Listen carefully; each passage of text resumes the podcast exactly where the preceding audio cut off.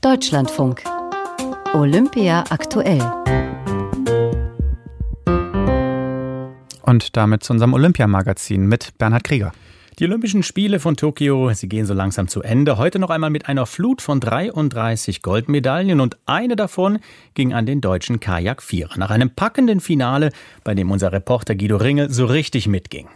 Die Deutschen kommen auf den letzten 150 Metern. Das geht doch. Das kann was werden. Dieses Zauberboot der deutschen Mannschaft. Das wird doch Olympiagold. Das reicht für die Deutschen. Das wird Gold. Das wird Gold. Da haben sie es geschafft, doch noch im Endspurt die Spanier abzufangen. Ronny Raue weint jetzt schon, der heult, alle mitheulen. Hurra, Gold für Deutschland. Alle vier haben alles gegeben. Deutschland ist Olympiasieger.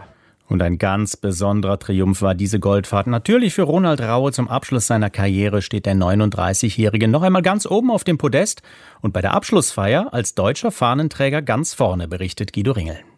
Es ist eine der großen Geschichten dieser Spiele. Ronald Rauer erlebte in Tokio seine sechsten Olympischen Spiele, hört jetzt auf mit dem Sport und er wollte unbedingt nochmal alles, nämlich Gold. Dafür hat er privat auf irre viel verzichtet, aber Ronny Raue wurde belohnt mit Gold. Im Kajak Vierer siegte der Berliner zusammen mit den Männern Rentschmidt, Liebscher und Lemke knapp vor Spanien. Ein unglaublicher Moment, vor allem eben für Raue. Für mich ist es einfach groß auch zu sehen, dass ich Spuren hinterlasse. Das äh, bedeutet mir sehr, sehr viel und ähm, kann das schwer in noch gerade schweren in Worte fassen. Ich glaube, das braucht einfach noch ein paar Minuten, ein paar Stunden wahrscheinlich, ähm, ehe ich da ein bisschen entspannter darüber reden kann. Aber es ist einfach gerade ein Ansturm an Emotionen, der mich gerade überfällt, äh, mit dem ich erstmal zurechtkommen muss. Über 20 Jahre lang war Ronald Raue einer der weltbesten Kanuten auf den kurzen Strecken. Jetzt wird er zum Kanu-König und ist Fahnenträger bei der olympischen Abschlussfeier. Nicht gereicht hat es dagegen für den dreimaligen Kanadier Olympiasieger Sebastian Brendel. Auf seiner Paradestrecke scheiterte der Potsdamer im Einer über 1000 Meter als Siebter im Halbfinale. Brendel nahm die Enttäuschung wie ein großer Sportler hin. Heute war einfach nicht mehr drin, aber ich habe mir an die Startlinie jetzt nochmal im B-Finale gestellt und um einfach zu zeigen, gerade auch meinen Kindern und meiner Familie, die zu Hause zugucken, dass ich trotzdem kämpfe. Das habe ich, denke ich mal, gezeigt, auch wenn es wie sie dann ähm, nicht zum Sieg gereicht hat. Sebastian Brendel war das. Konrad Scheibner wurde im Kanadier Einer, dann im Finale immerhin Sechster. Bei den Frauen kam das Kanadier-Duo Lisa Jahn und Sophie Koch über die 500 Meter auf Rang 4. Der Kajak-Vierer landete auf Platz 5. Geplatzt sind dagegen die Medaillenhoffnungen von Karate Jonathan Horn. Die deutsche Medaillenhoffnung schied verletzt aus. Auch die deutschen Bahnradfahrer, die waren nicht gerade vom Glück verfolgt, wie Holger Gersker berichtet. Und wieder Pech für Roger Kluge. Die Tour de France musste er nach einem Sturz aufgeben und auch bei diesem Zweier-Mannschaftsfahren der klassischen Sechstage-Disziplin kam er in der entscheidenden Phase zu Fall. Gerade hatte er gemeinsam mit Theo Reinhardt die Aufholjagd Richtung Medaillen gestartet. Da wurden die beiden Weltmeister von 2018 und 19 je ausgebremst und sogar überrundet. Letztlich steht Platz 9 im Protokoll. Gewonnen haben die Weltmeister aus Dänemark. Im Medaillenrennen bleibt Emma Hinze. In der Königsdisziplin Sprint schaffte die Weltmeisterin souverän und auf direktem Weg den Einzug ins Halbfinale der besten vier. Allerdings als einzige deutsche Sprinterin, denn Lea Friedrich verlor etwas überraschend und unglücklich ihren Viertelfinallauf. Die Männer sind noch zu zweit am Finaltag des Kairin-Wettbewerbes dabei. Maximilian Levi und Stefan Bötticher schafften es ins Viertelfinale. Holger Gersker war das vom Bahnradrennen. Und damit kommen wir zum Basketball. Da holten sich die Amerikaner, wie könnte es anders sein, wieder einmal Gold. Mit 87 zu 82 besiegten sie im Finale Frankreich. Jakob Rüger. Nach dem knappen Erfolg über Frankreich hüpften die NBA-Millionäre wie kleine Kinder über das Parkett, beobachtet von ihrem stolzen Trainer Greg Popovich. To, to win the game uh, is very satisfying because they are dieses Spiel zu gewinnen macht mich froh, weil Frankreich ein sehr starker Gegner war. Wie wir unser Land hier vertreten haben, war großartig. In der Nacht vor dem ersten Spiel war die Mannschaft erst komplett, startete folgerichtig mit einer Pleite gegen Frankreich. Doch angeführt von Punktemaschine Kevin Durant steigerte sich der Goldfavorit.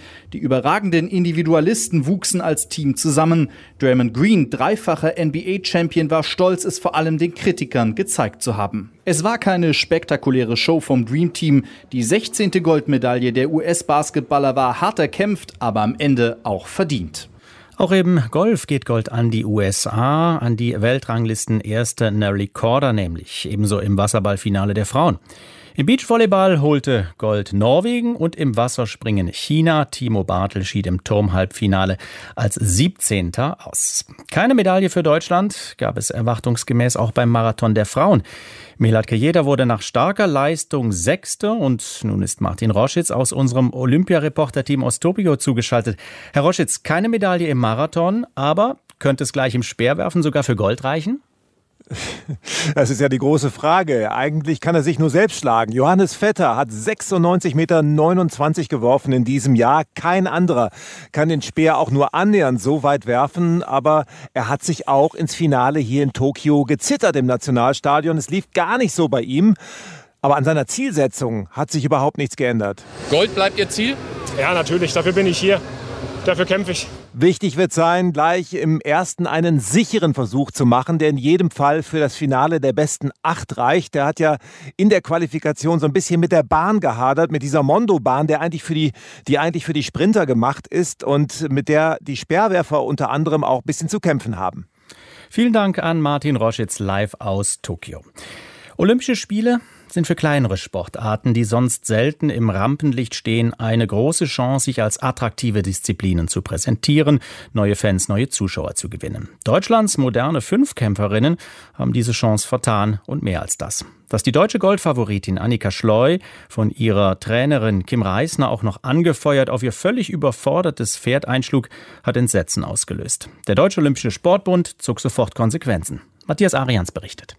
Im Mittelpunkt der Kritik die Bundestrainerin. Kim Reisner hatte Schleu während des Wettkampfes zugerufen, hau mal ordentlich drauf, um das zuvor extrem widerspenstige Pferd in den Griff zu bekommen.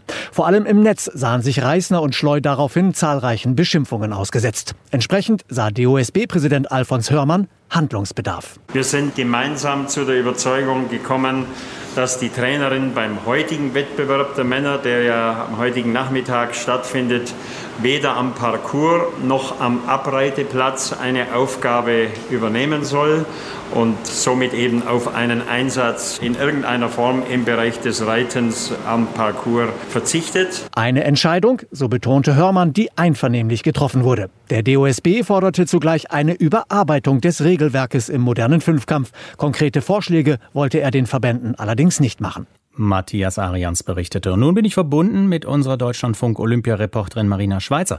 Frau Schweizer, ist es mit dem Ausschluss der Trainerin getan oder gibt es weitere Konsequenzen? Nein, damit ist es nicht getan. Der Weltverband der modernen Fünfkämpfer hat Kim Reisner die schwarze Karte gezeigt, was bedeutet von den Spielen ausgeschlossen. Und die Begründung ist ganz interessant. Der Verband schreibt, man hätte ein Video vom Wettkampf gesehen, in dem es den Anschein habe, dass die Bundestrainerin mit der Faust auf das Pferd einschlägt. Dann wird aber wieder, als wäre es doch ein Fakt, über ihre Handlungen gesprochen und dass sie nicht regelkonform gewesen seien. Regeln sollen ja überdacht werden, fordern jetzt viele. Es ist aber schon sehr bemerkenswert, wie der deutsche Präsident des Weltverbands, Klaus Schormann, die Dinge sieht. Er wird von seinem Verband zu dem Wettkampf gestern mit den Worten zitiert, alles war genial, alles war super und vielleicht hätte es ein paar Momente gegeben, von denen man sagen kann, dass sie nicht schön waren, aber es gebe keinen Grund für die Sportler, sich zu beschweren. Sollte man sich im modernen Fünfkampf nicht mal grundsätzlich Gedanken über den Umgang mit Pferden machen? Es gibt viele auch gerade von außen, die das sagen, also von halbaußen sage ich jetzt mal aus dem Reitsport. Die drastischen Worte, die hat die Olympiasiegerin Isabel Wert gefunden.